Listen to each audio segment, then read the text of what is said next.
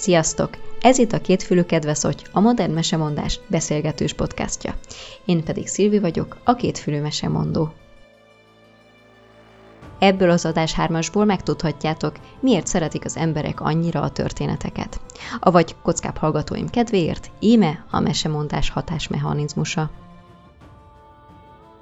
Az előző két epizódból már kiderülhetett, hogy a mesék hányféleképpen hatnak ránk. De mai vendégem igazán a nyúl üregébe vezet majd bennünket. A trió harmadik és egyúttal záró epizódjában egy meseterapeutával fogok beszélgetni.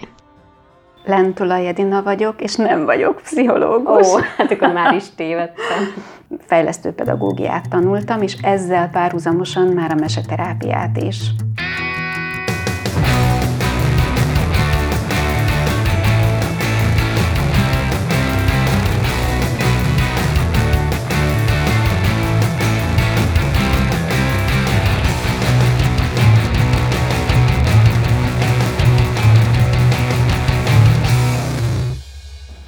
Akkor sziasztok! Ja igen, ezt nem csináljuk, igen.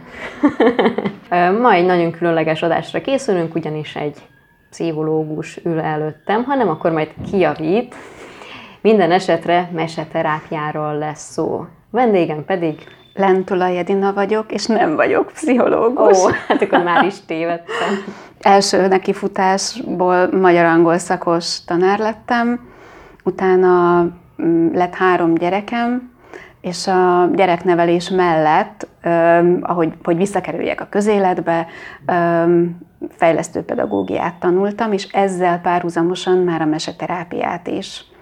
Tehát én, nem, én azt szoktam mondani, hogy meseterápiás szakember vagyok, meghagyva a terapeuta címet azoknak, akik valóban pszichológusok, sőt, uh-huh. kiképző és klinikai és más egyéb szakpszichológusok.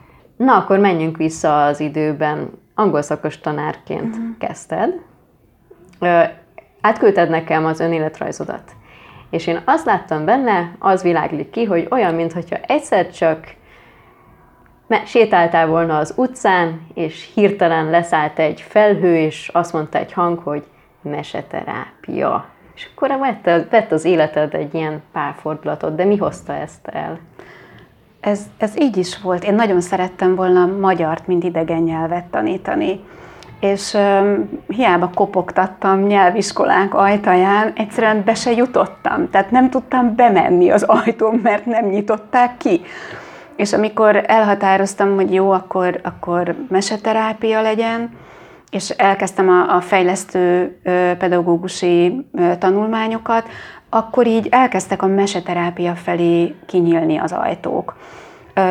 Magyarországon ma, ha azt mondjuk, hogy meseterápia, akkor elsőként Boldizsár Ildikó neve jut mindenki eszébe, és én ezt is beírtam a Google-be, hogy hol lehet meseterápiát tanulni, de so, ne, sehol nem adott ki, hogy, hogy tanulni lehet, hanem lehet menni ö, saját élményben meseterápiát átélni, megélni. És egyszer csak, mint a mesében, felugrott dr. Antalfai Márta, indul a meseterapeuta képzés, kincskereső meseterápia, és már az első alkalom le is ment, és fölhívtam, hogy lehet-e még menni, lehet-e csatlakozni, és lehetett.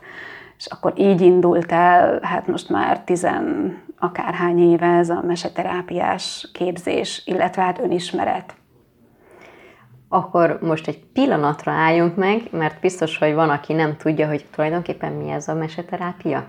A meseterápia az egy önismereti út, mint ahogy lehet pszichodráma, vagy biblioterápia, irodalomterápia, nagyon-nagyon sokféle önismereti út és terápiás módszer létezik. Ezeknek a mélysége nyilván különböző függ attól, hogy kinek mi a a célja azzal, hogy önismeretre megy, mivel embernek születünk, lényegében ugyanazt az életutat járjuk be születéstől halálunkig. A felnövekedést, a felnőtté válást, a megtalálni a saját utunkat. Ha egy-egy ilyen elakadás van, amiben szükségem van segítségre, akkor a meseterápia ez egy alkalmas módszer arra, hogy megtaláljam a saját utamat. Értem. Uh, és akkor te magadban éreztél egy ilyen késztetést, hogy magadnak szeretnél is egy ilyen utat bejárni, vagy, vagy inkább a, a, nem is tudom, világba, környezetedben néztél, hogy ő neki? Nem elsősorban önismereti uh-huh. útnak indult, de, de nagyon-nagyon hálás vagyok, hogy megtaláltam ezt az utat, és, és nagyon-nagyon sokat kaptam a meseterápiától, meg hát nyilván a saját önismereti munkámtól. Itt említetted ezt az első képzést, ez a mese, pontosabban a fejlesztő pedagógus képzés az, amire ki szeretnék térni, mert itt már láttam, hogy a szakdolgozatot is abszolút a témába vágott. Itt ha jól értelmezem, akkor már párhuzamosan ment az érdeklődés. A... Igen, akkor igyekeztem már úgy alakítani, hogy, hogy az is a mesékhez kapcsolódjon. Igen, igen. Tehát ezt látszik szóljon. egyébként igen. az önéletrajzodon teljesen, igen. hogy mindent fölépítettél nagyon szépen erre a, a meseterápiára. Gyorsan kipuskázom a címét ennek a szakdolgozatnak, mert már nagyon érdekes volt az is önmagában. Tehát Ez agresszió kezelés. Igen, igen, az igen, agresszió kezelése népmesékkel. Igen.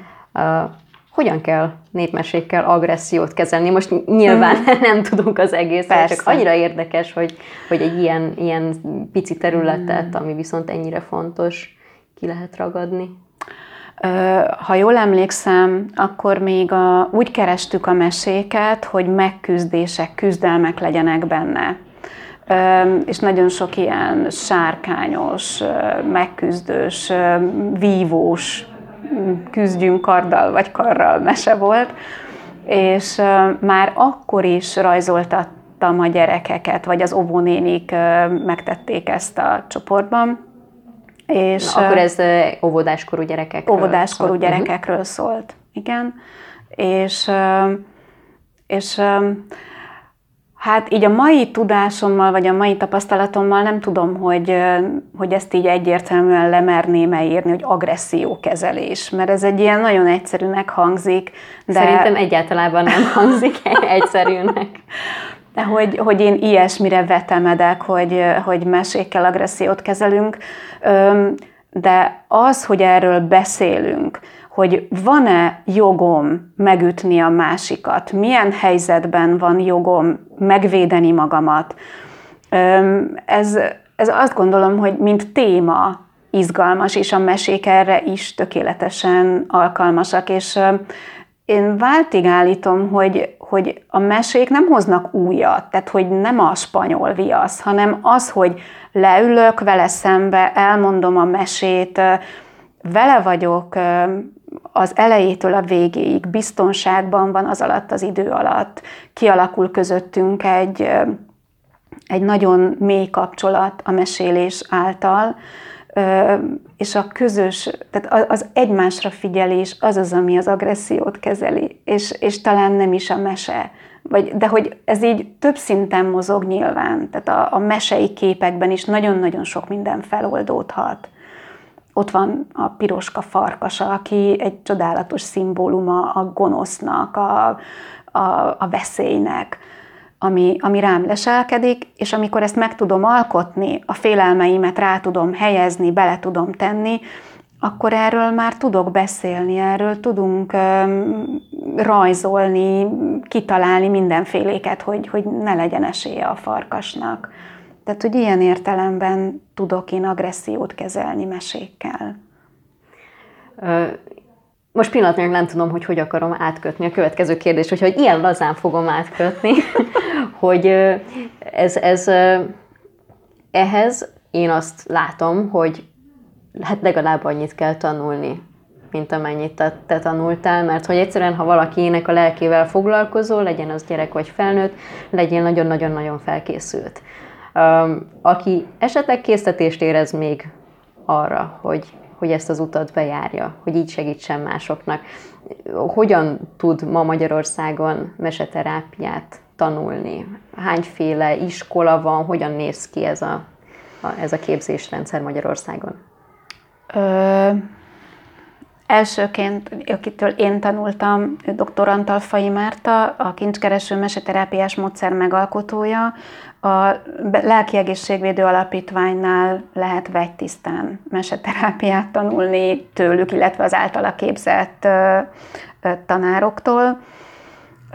Illetve ő az, aki megalkotta a katarzis komplex művészetterápiát sok-sok évtizedes klinikai munkája során, és ez volt azt hiszem az első lépés, hogy ő ezt, ezt megalkotta, ezt a művészetterápiát, és ebbe emelte bele a mesét, a, mint terápiás eszközt. Tehát ennek egy szelete a mese, és ezt a Vezli János Lelkészképző Főiskola fogadta be a képzést, tehát itt lehet művészetterápiát, és ezen belül meseterápiát tanulni. De nyilván Boldizsár Ildikó is képzi a saját És az egy teljesen emberei. más stílusú, másfajta képzés? Én az ő módszerét csak hallomásból ismerem, meg a könyvei által, tehát én nem vettem részt az ő képzésein sajnos de azt gondolom, hogy ahol ott ül egymással szemben kettő vagy egy csoportnyi ember, és ott van a mese, a mesei képek, ott nagyon nagy kilengések nincsenek. Márta módszere annyiban más, hogy nem csak a szavak szintjén maradunk, hanem minden alkalommal születik egy-egy alkotás, ez többféle eszközzel valósulhat meg, olajpasztel, porpasztel, montázs, agyag, és ez, ez mindegyiknek megvan a maga üzenete, hogy miért az. És így válik a bennem láthatatlan érzés, vagy tudattalan dolgok így válnak láthatóvá. Tehát annyiban más, hogy amíg a szavak szintjén beszélgetünk egy, egy szimbólumról, hogy én mit gondolok, vagy mit érzek azzal kapcsolatban, azt is csak a fejemből tudom megfogalmazni, hogy én azt gondolom, azt érzem. Amikor viszont eszközt fogok és a kezemmel alkotok, onnantól az érzéseim válnak láthatóvá. Tehát, hogy, hogy így, így átlépem a, a tudatos tudatot, és egy, egy szinten lejjebb tudok lépni ilyen eszközökkel. Ez, ez tök érdekes. De hogy most nézegítem itt a, a képeket a falon, uh-huh. meg az egyéb alkotásokat, és hát eléggé látszik, hogy tényleg szívük, lelkük benne van.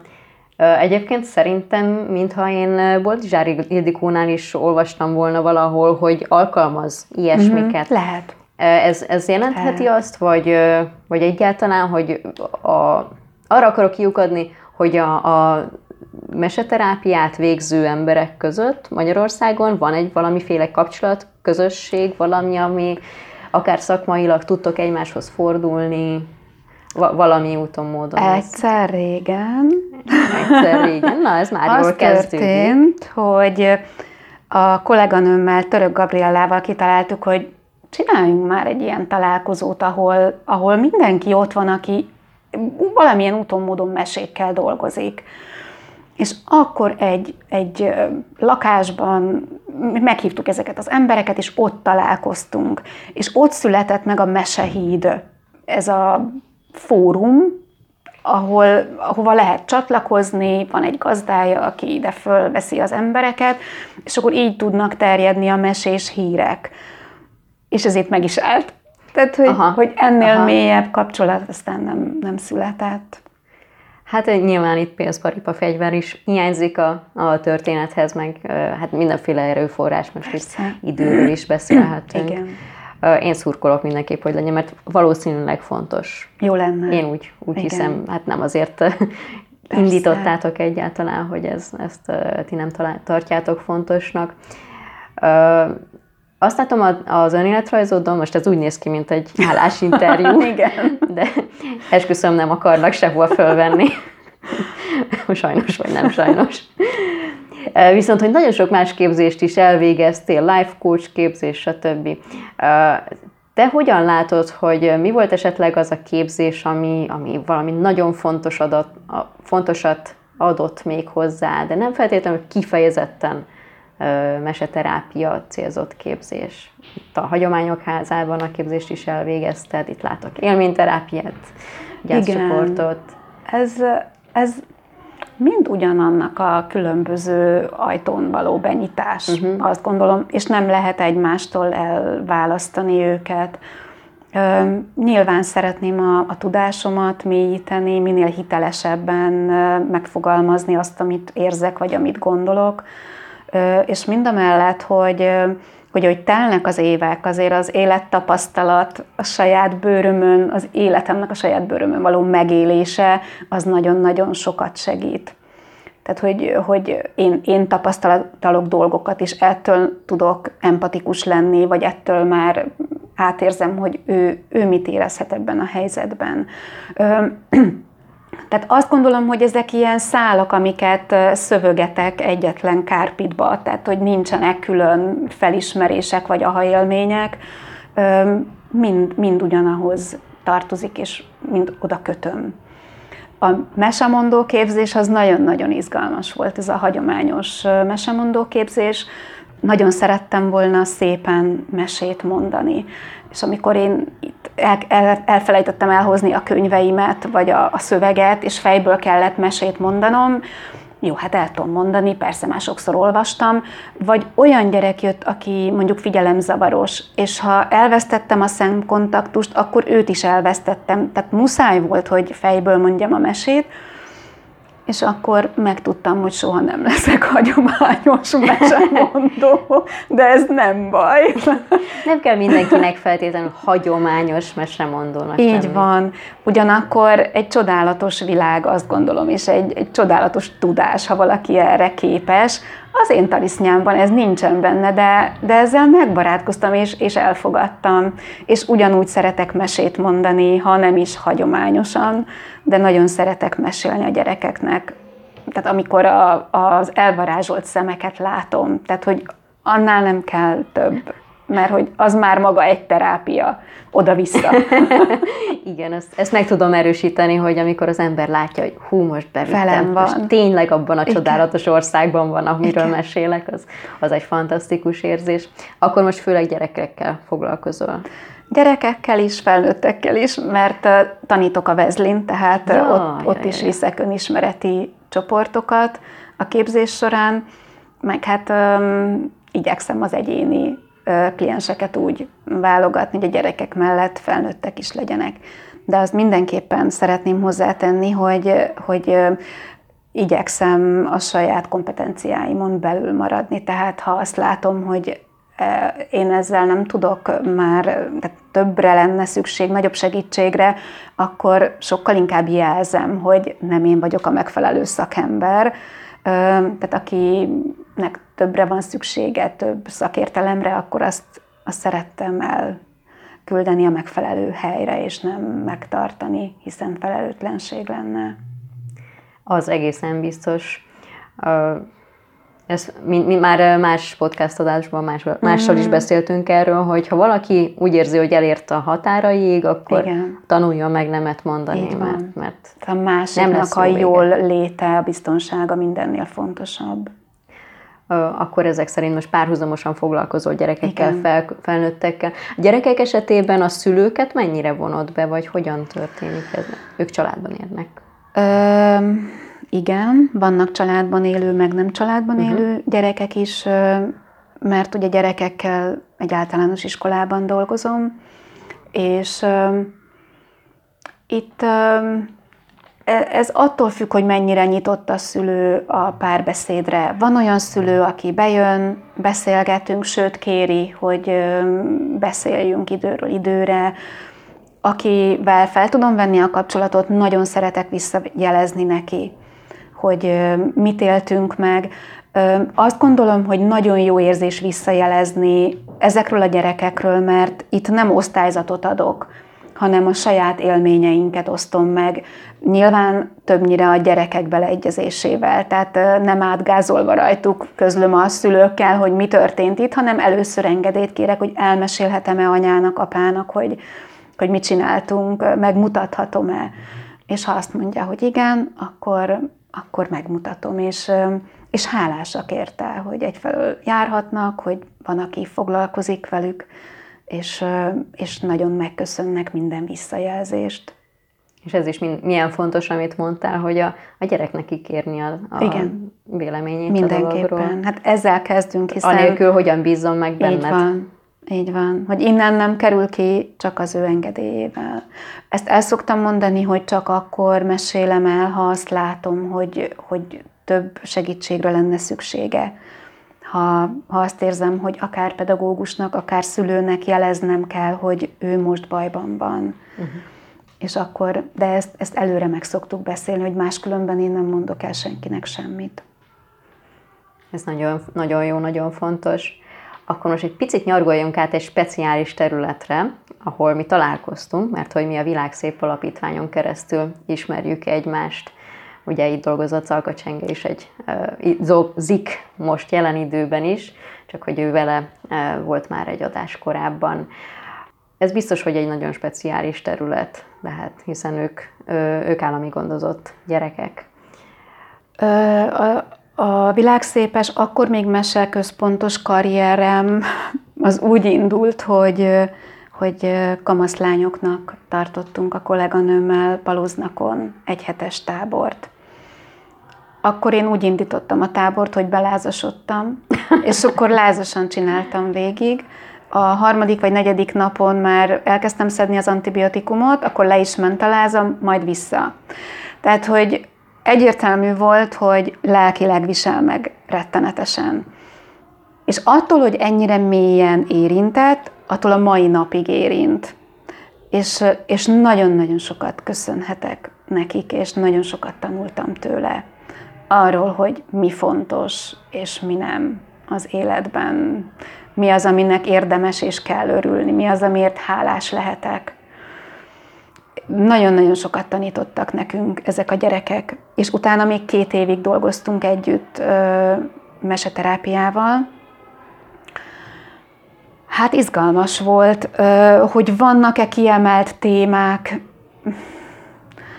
Persze, a, saját életutam megtalálása, a nehézségeim, hogy milyen árkokat jártam meg, hogyan kerültem ki belőle, milyen segítőállataim voltak, mi van a tarisznyámban, mit hozok magammal, mire lesz ez majd jó, hova szeretnék eljutni, de azt gondolom, hogy ezek sem speciálisabbak, mint bárki másnál. Tehát ők ugyanúgy gyerekek, és ugyanúgy élik a saját kis életüket és hétköznapjaikat. A, az, talán az önbecsülésük, az, hogy ő is ér annyit, ő is van olyan ember, s neki is vannak pozitív tulajdonságai, inkább ez, ami ott hangsúlyosabb, hogy mi bennem a jó, mi bennem a szép, hogyan lehetek szerethető. És ez egy milyen ezek. fontos csomag nekik az életre, hogyha ha tényleg ebben meg, megerősítik, hogy ők is, mindenki, ugye, hogy is szól a mottójuk most a mindenkiben megtaláljuk a legszebb szebb minden, szépet? A legszebb szépet, igen, igen, és a minden gyerek egy egész világ volt régen, igen. és ez, ezzel mélyen egyetértek. Igen. Igen. Akkor most már annyit beszéltünk arról, hogy te csinálod a meseterápiát, hogy talán ideje átnyargalni erre a kérdésre. Azt már tisztáztuk, hogy akkor mi fánterem egyáltalán a, a meseterápia. Nekem átküldtél egy ilyen kis rövid összefoglalót, uh-huh. hogy mi ez, és abban az szerepelt, hogy fejlődik az érzelmi intelligencia. Ez egy nagyon komoly buzzword Igen. manapság, Igen. ez az érzelmi intelligencia. Én megmondom őszintén neked, én még mindig nem értem. Mi Pedig az, hogy érzelmi intelligencia? Ez az, hogy hogyan tudok empatikus lenni másokkal, hogy az érzéseimet hogyan tudom kifejezni, hogyan tudom a helyén kezelni, hogyan tanulom meg, hogy vannak érzéseim, sőt, ehhez még jogom is van. Lehetek rossz kedvű, kifejezhetem a megfelelő módon. Viszont azt is tudnom kell, hogy az én érzéseim a másikra is hatnak. El kell fogadjam az övét is hogyan tudom az övét elfogadni. De persze odaírtam, de azt gondolom, hogy minden pedagógus minden pillanatban, sőt, minden felnőtt érzelmi intelligenciát fejleszt. Hát mindenfajta emberi kapcsolat. Így van. Ez biztos, hogy... És akkor hogyan néz ki tulajdonképpen egy alkalom? Tudom, csináltok valamit, vagy gyurmáztok, vagy rajzoltok, uh-huh. vagy ilyesmi, Én vagyok a ö, páciensed, bejöttem az ajtón, és most mi Igen. történik? Akkor megkérdezem, hogy hogy van, milyen napja van, ezt Ez, ez valamilyen teljesen módon be, befolyásolja, hogy aznap mi történik? Hogy... befolyásolhatja, uh-huh. igen. Lehet, hogy nincs abban az állapotban, hangulatban, hogy ő mesét hallgasson, vagy egyáltalán bármit is csináljon. És akkor, akkor te lapozol remek a játékok között. vannak. Például a haligali, és akkor haligalizunk. Tehát tudni kell rugalmasnak lenni, mert sokkal jobban járok, és, és egy következő alkalomnak a, a, a sikere rejlik abban, hogy én el tudom engedni, amit most akarok, és inkább ráfigyelek, és a saját, vagy a kettőnk kapcsolatán dolgozok, hogy megbízzunk egymásban és tegyük föl, hogy alkalmas arra, hogy, hogy dolgozzunk, akkor esetleg felelevenítjük, hogy milyen mesével dolgoztunk az előző alkalommal, hogyan szólt ez a mese, mi volt számára fontos belőle. És én nyilván készülök aznapra egy mesével. Azt vagy felolvasom, vagy elmondom. Ez megint attól függ, hogy én hogy vagyok, ő hogy van, milyen hosszú a mese, mire van időnk. És akkor megint egy ilyen igen-nem válaszúthoz érkezünk. Alkalmas-e arra, hogy relaxáljon, vagy nem alkalmas arra, hogy relaxáljon? Van, aki nem. Van, aki kéri, hogy, hogy akkor hagy relaxáljunk a mesére, mert minden alkalommal elvileg van egy relaxáció, amikor becsukja a szemét, befelé figyel, megnyugszik, és megengedi, hogy a belsőjéből egy kép megérkezzen a meséből. Ez megint egy kicsit a tudatos tudatnak a kizárása, ami még nem alvás, de már talán egy nyugodtabb szinten más képek érkeznek, és akkor, és akkor megalkotja nekem ezt a képet, vagy agyag, figurát, és akkor elkezdünk erről beszélgetni és nagyon szép beszélgetések kerekednek ebből, és akkor ebből áll egy, egy alkalom. És akkor a végén, ha van rá időnk, mert nem csöngetnek, akkor meg tudom kérdezni, hogy hogy érezte magát, milyen mesét szeretne, mit visz haza, vagy még játszunk is egyet, tehát ez nyilván változó. Felnőtteknél nagyon izgalmas csoportban dolgozni, mert... Ezek mekkora csoportok? Mm, Szerintem a legideálisabb az 5-6 fő, mert az már tud adni, viszont nem viszel nagyon sok energiát, és nem követel nagyon sok türelmet, mire mindenkit végighallgatunk, és mindenkinek az alkotását megbeszéljük. Úgyhogy öm, akkor meg nagyon sokat tudnak adni egymásnak, így a felnőttek is. Gyerekek kevésbé, tehát hogy nekik ezt tanulni kell, hogy itt meghallgatom a másikat, türelmes vagyok. Hm. És hány felnőttnek is meg kell még tanulni? Hogy türelmes vagyok, igen, és meghallgatom a másikat. És odafigyelve hallgatom meg. Igen. És nem adok tanácsot. Jaj, de hogy nem a legjobb, amikor tanácsot adunk a másiknak. Igen. Még az jutott eszembe közben, hogy ugye annyi fajta terápiás módszer van, hogyan talál rá valaki arra, hogy hú, hát szerintem én nekem a meseterápia lesz az a megfelelő. Hát egyszer csak ide fújja a szél, vagy szembe jön vele, hogy hiszek abban, hogy mindenki megtalálja a maga uh-huh. útját, és nem állítom, hogy mindenkinek a, a meseterápia a terápia, vagy az út. Ki az, akinek, hát ez most hülyén hangzik, de hogy garantáltam jó, vagy ki az, akinek milyen személyiség Hát lehet az, szereti aki... a meséket. Vagy aki éppen, hogy nagyon nem szereti a meséket, Ó. mert hogy, hogy anna, az meg rádöbbenhet, hogy hú, tényleg milyen mélység van benne. Hogy ö, nagyon izgalmas, hogy a felnőttek azt jelzik vissza, hogy ők nem is gondolták, hogy mi minden benne van. És ö, akik így elsőként olvasgatják, és próbálják a felnőtt szemével, agyával olvasni, lelkével, Hát akkor így eleinte így, így tanácstalan, hogy fú, hát ugye ez most akkor mi is, vagy mi ebből a fontos, vagy... És akkor annyira szép, amikor így elindul velem, és jön ezen az úton, és, és így a saját kis világán elgondolkodik, hogy hogyan tovább, meg mit üzen ez neki. Tehát ez, ide ez mindenképpen ilyen nyitott Persze. nyitottságot feltételez, Persze. mert hogy annyira elszoktunk attól, hogy nekünk mesét mondanak. Hát, vagy hozzá se szoktunk. Oh. Egyre inkább. Az a rosszabb. Igen, igen. Tehát valami egészen új, új dolgot tapasztal azzal, hogy mesét hallgat. Hát, az egész különös. És egy-egy alkalomra, vagy egy-egy embernek hogyan választasz mesét, hogyan, hogyan keresel neki mesét? Nyilván ennyi idő után már azért van egy, egy, egy elég nagy repertoár. A nagy alatt itt most 405 ezer. nincs, nem tudom, csak gyűjtöm, gyűjtöm és rakom el. És nyilván vannak mesék, amikbe én is beleszeretek, és oh, de jó ez, mi minden van benne. És vannak számomra ilyen állatorvosi lómesék, mint az égigérő fa, hogy a, az egy annyira csodálatos mese, minden benne van, ami az emberi élethez kell, minden. És akkor ezeket nagyon szeretem elővenni, és megnézni, hogy ki hogyan él ebben a mesében, kinek mit jelent. Egyébként nagyon izgalmas, hogy, hogy ha van egy mese, amit mondjuk egy csoportra választok, ha mondjuk tematika, hogy mondjuk az anyaság csoport, vagy, vagy dolgozzunk azzal, hogy, hogy az édesanyával való kapcsolat, oda-vissza. Tehát én is anya vagyok, nekem is van édesanyám, tehát hogy ez így hogyan élem meg ennek a kettősségét, vagy női szerepek, férfi szerepek.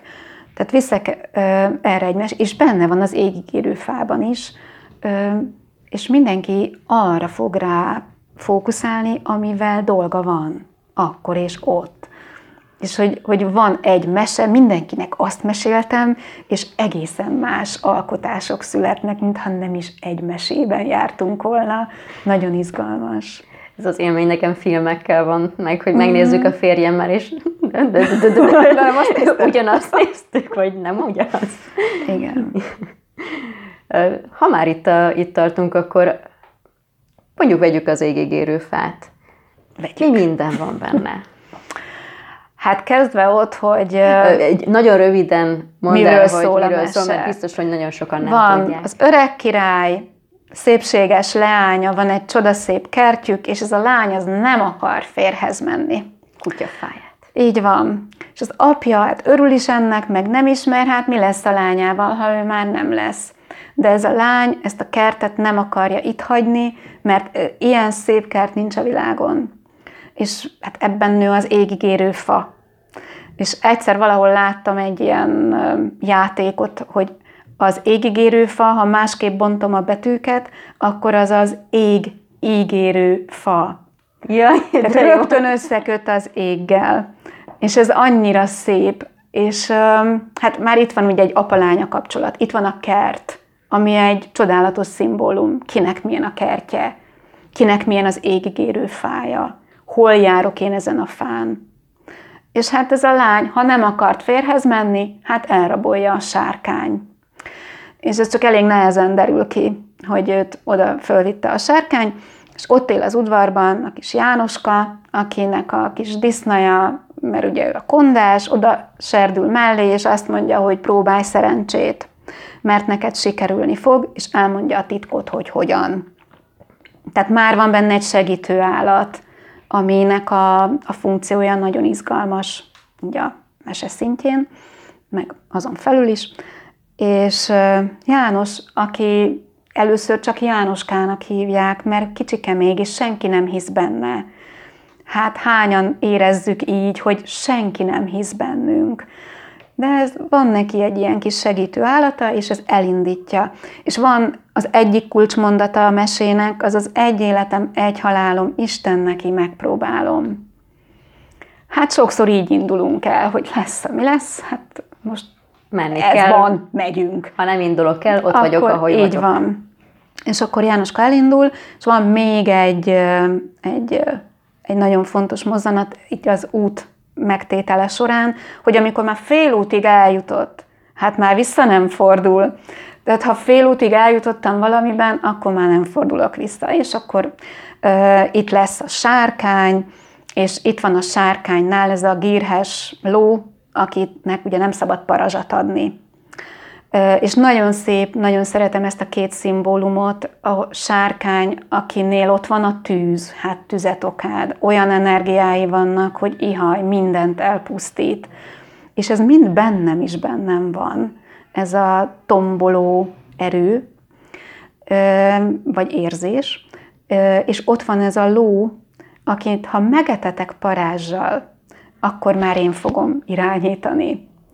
Tehát hogyan veszem a kezembe a gyeplőt, hogyan válok az érzéseim urává, önmagam. Tehát itt urává. tulajdonképpen a sárkánynak a, az energiáit becsatornázni Így olyan van. irányba, amivel már tudok amivel mit kezdeni. már tudok mit kezdeni, aminek uh-huh. én vagyok az ura. Amikor azt mondom, hogy hát ez a gyerek megtáltosodott, annyira szép a magyar nyelv, és olyan jó ezeket a szavakat megbeszélni, hogy ki mit érez, ki mit gondol erről, hogy, hogy hallotta-e már ezt. És akkor mindjárt öt lába van a lónak, nagyon különleges. És hogy kinek hogy néz ki a táltos paripája, hát az is csodálatos.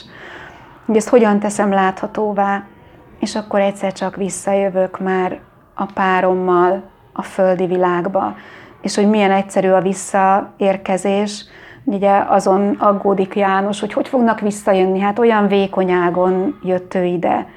És hogy hát a királylány biztos leszédül onnan a magasból, és akkor azt mondja a ló, hogy üljetek a hátamra, és csukjátok be a szemeteket. Jó, most nyissátok ki, és már meg is érkeztünk. És hát ez, ez is annyira szép, hogy így lehet utazni meséről, valós, meséből a valóságba és ide-oda. Úgyhogy ezért tartom ezt egy nagyon fontos mesének, mert nagyon-nagyon sok minden van benne. Innentől szerintem én is másként nézek, pedig már meséltem egyszer-kétszer ezt a történetet, de de tény, tényleg, tényleg elképzelhető, hogy az ember elsiklik egyszerűen egy, egy csomó szimbólum mellett, ha éppen nem annyira Persze, más a célom. Meg akkor vele. Meg amit mondtál is, hogy, hogy egy-egy foglalkozáson mindenki más, másra Pontosan. ugrik Igen. rá. Talán Igen. ezt a szót használtad. Igen. Volt olyan esetleg, akinek ilyen nagy, nagyon fontos ponton volt szelektív hallása? Ö, nagyon izgalmas, hogy néha elalszanak a mese egy-egy pontján. Tehát ha re, mondjuk relaxál, igen, aha. ha mondjuk relaxálunk egy mesére, vagy ha nem nagyon hosszú a mese, és relaxációban mondom, vagy olvasom, akkor a védekező mechanizmusaim azok működnek, és van, aki elalszik egy bizonyos ponton. De az nem baj. Tehát, hogy ez így tök rendben van, uh-huh. hogy ott, ott neki még nincsen dolga. Előrébb van dolga a mesében. Akkor ilyenkor ezt tudod detektálni, és akkor Elmondja ezzel persze, hogy ő elaludt. Az, ja persze, az, az rendben van, hogy ő elalszik, csak hogy te, mint a terápiát vezető, mit tudsz persze. ezzel aztán kezdeni? Jelzett. Ennyi, elfogadom. Uh-huh. És hogy nem tolom tovább, hanem akkor itt, Akkor álljunk meg járunk. előtte, hogy Igen. na, Jó. mikor leszel készen így arra, van, hogy így menjünk van, tovább. Így van, így van. Most megvárjuk a csengőt. Jó.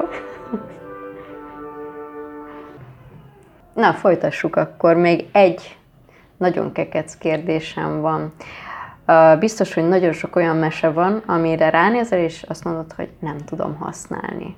Van egy csomó olyan történet esetleg, ami, most gondolok mm-hmm. itt a, a legvadabbakra, ugye vannak az asszonyverős történeteink, mm-hmm. valószínűleg nem alkalmazott sokat a mm-hmm. terápiásokon, akkor ezekkel uh, tudsz mégis dolgozni, hogyha mondjuk valamit változtatsz rajta, szoktál-e mesén változtatni, vagy ezeket ámblok kihagyod? Um, én nem utasítanám el az asszonyverő meséket. De nagyon fontos téma szerintem. Én a, a, Most csak jó ne, mondtál ne, egy bocsánat, témát. Ne, jó. Nekem az az a igazi asszonyverős uh-huh. mese, ahol a végén a tanulság az az, hogy el kell verni az asszonyt, az asszony ja. verve jó. Erről is beszélhetünk. Tehát Aha. azt gondolom, hogy minden mesének helye van. Tehát ahogy a hagyományok házában is megtanultunk, megtanultuk, ugye a szegény ember egyeteme a mese. Tehát, hogy mi, és hogy, hogy ezek emberi témák. Nincs olyan téma szerintem, ami elavul. Bár pont múltkor az Az ítélete annak, hogy mit gondolunk arról az, az aktusról, más. az esetleg változik. Persze, változhat, uh-huh. de, de attól még tudunk róla. Tehát nem a mese válik érvénytelenné, vagy a téma, aha, aha. hanem amit én erről gondolok. Uh-huh. Lehet, amikorunk már másképpen ítéli ezt meg, de attól a kérdés még adott hogy esetleg uh-huh. más válaszokat fogalmazok meg rá. Pont a Csenge mondta a valamelyik műsorban, hogy szerinte a restlány, vagy a, a, amikor a macskát verik. Igen, igen, ö, restmacska. A restmacska az már elavult mese. Szerintem ő, ő is abból indul, hogy, hogy felelőtlenül úgy elmesélni a történetet, hogy tehát ez a követendő példa, a mai világban nem. ez nem, nem alkalmas. Nekem egyik kedvenc mesém például. Uh-huh. Tehát én nagyon szeretem ezt a mesét és nem, és nem tartom el a vultnak. De tehát pontosan ettől, tehát egy beszél, soha nem dolgoztam még ezen a mesében, de, de nagyon izgalmas lenne, hogy Következő adásban egymás mellé ültetlek benneteket. Jó. Nem, hogy, egyébként szerintem egy nagyon izgalmas beszélgetés lenne, de most persze, teljesen komolyan, persze. hogy ki hogyan tekint rá. Mm. Tehát szerintem, a, mivel az, a mese a, az emberiség kérdéseit gyűjtötte egybe, ezért nincsen olyan, ami, ami ne lenne releváns a mai életünkre. Uh-huh. Hiszen ha már nincs benne, akkor miért nincs benne? Milyen helye uh-huh. volt ennek akkor ott? Mi van helyette? Uh-huh. Tehát, hogy nehéz most erről úgy beszélni, hogy nincs egy mese, amire utaljunk, de, de simán el tudom képzelni. Például igen, asszonyverés, hát ma nincs, vagy persze nem biztatjuk rá, hogy persze. jó igen, verd el, de igen. Uh-huh. Uh, annyiban uh, kapcsolódnék én Csengé irányvonalához ez ügyben, hogy uh, én magam nem mesélem ezeket uh-huh. a mhm. történeteket. Egyszerűen azért, mert uh, nem leszek ott már, hogy beszéljünk róla. Aha, Tehát igen, igen. Kiállok az a lehet. színpadra, és elnyomom azt, hogy a akkor mesé. mindenki mindenkit igen. verjen el, az igen. egy felelőtlen cselekedet. Persze. De a te helyzeted egészen Ez egész más, más, hiszen Így te van. aztán dolgozol a történettel. Ö, egyik kedvenc feladatom Szerencsés Jánost átírni. Ö, Szerencsés János, ő az, aki 7 évig szolgál egy aranyrögért, majd ezt hazafelé elcseréli egy lóra, a lovat egy tehénre, a tehenet egy disznóra, és így szépen a fenőkőig megy le, és nagyon szomjas, áthajol a kútkáván, és belöki a köveket. És üres kézzel boldogan tér haza. Tehát így a zen megvalósulása Jánosnál, és minket nem erre nevelnek, hogy hagyd veszni, így az, az értékeket. Örülj a mának, örülj a semminek, és nagyon, nagyon rossz érzés olvasni. Tehát bárki, aki olvassa, hát ezt, ezt nem hiszem el, ez nagyon idegesítő. Viszont elképesztő jó történetek születnek, hogy hogyan teszem helyre. Vagy ezt én így jónak tartom, vagy, vagy hogyan, hogyan gondolom el János további életét, elképesztően jó történetek születnek, és még két egyforma nem született a tíz év alatt. Hát akkor most már az biztosan megmondhat, meglát, azt most már biztosan látjuk, hogy minden történetet körülbelül 4000 oldalról lehet nézni, és 4000 féle szemüvegen szűrőn keresztül lehet értelmezni. Én azt mondom akkor, hogy már csak azért is, mert kezd lejárni az időnk, hogy akkor aki ilyen útra szeretne tévedni, az ne tévejegjen sokat, hanem keresse Edinát. Elérhetőségeit mindenképpen betesszük a podcast leírásába, és akkor köszönöm az idődet. Én is köszönöm.